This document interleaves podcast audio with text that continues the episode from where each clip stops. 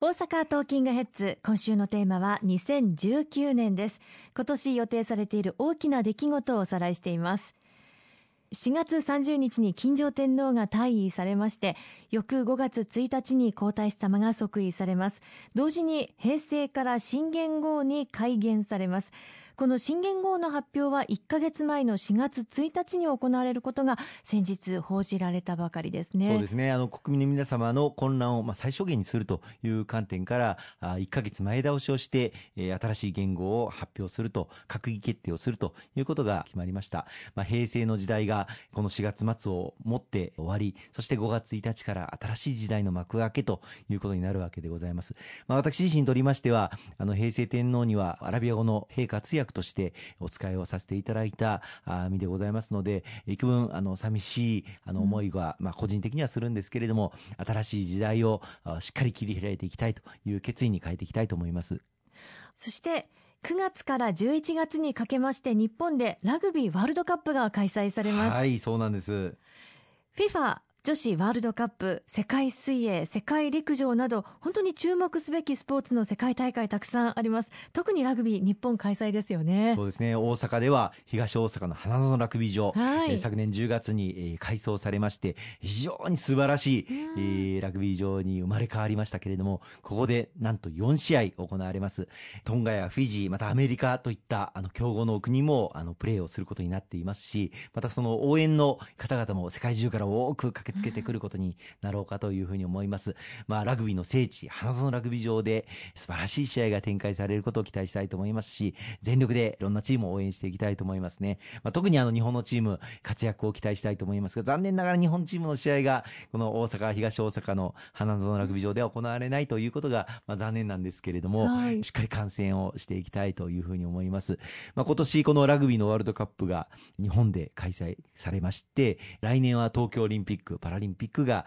予定をされています。はい、そして再来年2021年には、この関西でワールドマスターズゲームという、うん、障害スポーツの祭典と言われていますが、これも日本初開催なんですけれども、これにも3万人から5万人の人が世界中から参加するためにやってこられると、この方々をしっかりおもてなしでお迎えをしてまいりたいというふうに思っております。まあ、こうした流れの中で、2025年には大阪万博、えー、開催につなげていきたい。その万博のテーマが命輝く未来社会のデザインまさに健康、スポーツ、こうしたものを真正面に据えた万博になろうかというふうに思いますので、こうしたスポーツゴールデンイヤーが3年間続きますので、こうした中で国の盛り上がりをしっかりこの大阪中心に発信をしていきたいと思いますね。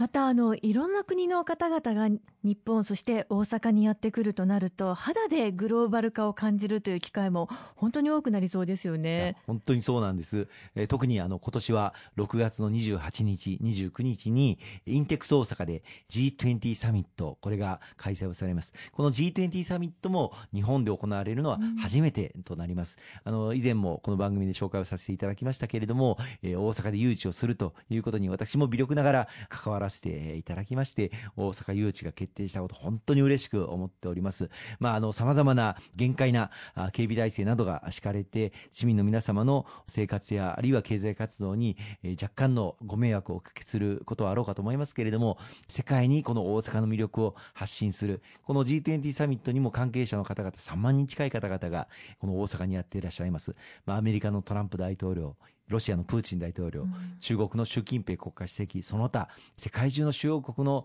首脳が一堂に会する、まあ、世界で最も重要な国際会議がこの大阪で開催されるということ、またそういった会議を開催することができる年なんだということを誇りに思って、これから大阪の魅力をしっかり発信していきたいと思いますね。そして10月には消費税10%へ軽減税率の導入へと向かうわけですけれども、まあ、年明けから株価の下落など景気の動向も心配なんですが国内の景気は順調に推移していまして消費税増税とともに行う景気対策もしっかりとチェックしておきたいところですね。そうですねあの、まあ、アメリカと中国の今貿易摩擦ということが世界経済のリスク要因としてまあ不安視されていますけれどもおっしゃっていただいた通り日本の国内の経済態自体は、まあ、堅調に推移をしております。あの、若干の株価の、まあ、上下というものはあろうかと思いますけれども、ファンダメンタルズは非常にいい数字を示している。特にあの、設備投資、あるいはあの消費の動向、まあ、こうしたものは非常に伸びてきておりますので、こうしたことが維持できるように日本の経済を絶対腰折れさせてはいけないという決意で、来年度の予算、また税制も昨年年末に与党で組ませていただきました。まあ、この3月末までにこの予算、そして税制をしっかり成立を図ってまいりたいと思っておりますが、今おっしゃっていただいたその10月からの消費税率10%の引き上げ、まあ、私も公明党一丸となって取り組ませていただきまして、私たち国民が日常的に買い求める食料品等については8%に据え置くという、この軽減税率制度導入が決定の運びとなっております。また景気対策もプレミアム付き商品券の発行や、また住宅や自動車といった大型の買い物、多額の買い物をするときに負担が大きくならないようにしていく、そんな手立ても万全にさせていただいておりますし、また、あの、この10月には幼児教育の無償化、うん、幼稚園、そして保育園、認定こども園、3歳児から5歳児の子どもたちは10月1日から無償になると。これは家計への負担が大きく軽減することにもつながってまいります。まあ、こうしたことを総合的に捉えてみますと、まあ、景気の腰折れにはならないというような体制を盤石にさせていただいているつもりでございますけれども、しっかりときめ細かく目配りをしていく必要があると思いますね。ありがとうございます。今週もたくさんのお話をいただきましてありがとうございました。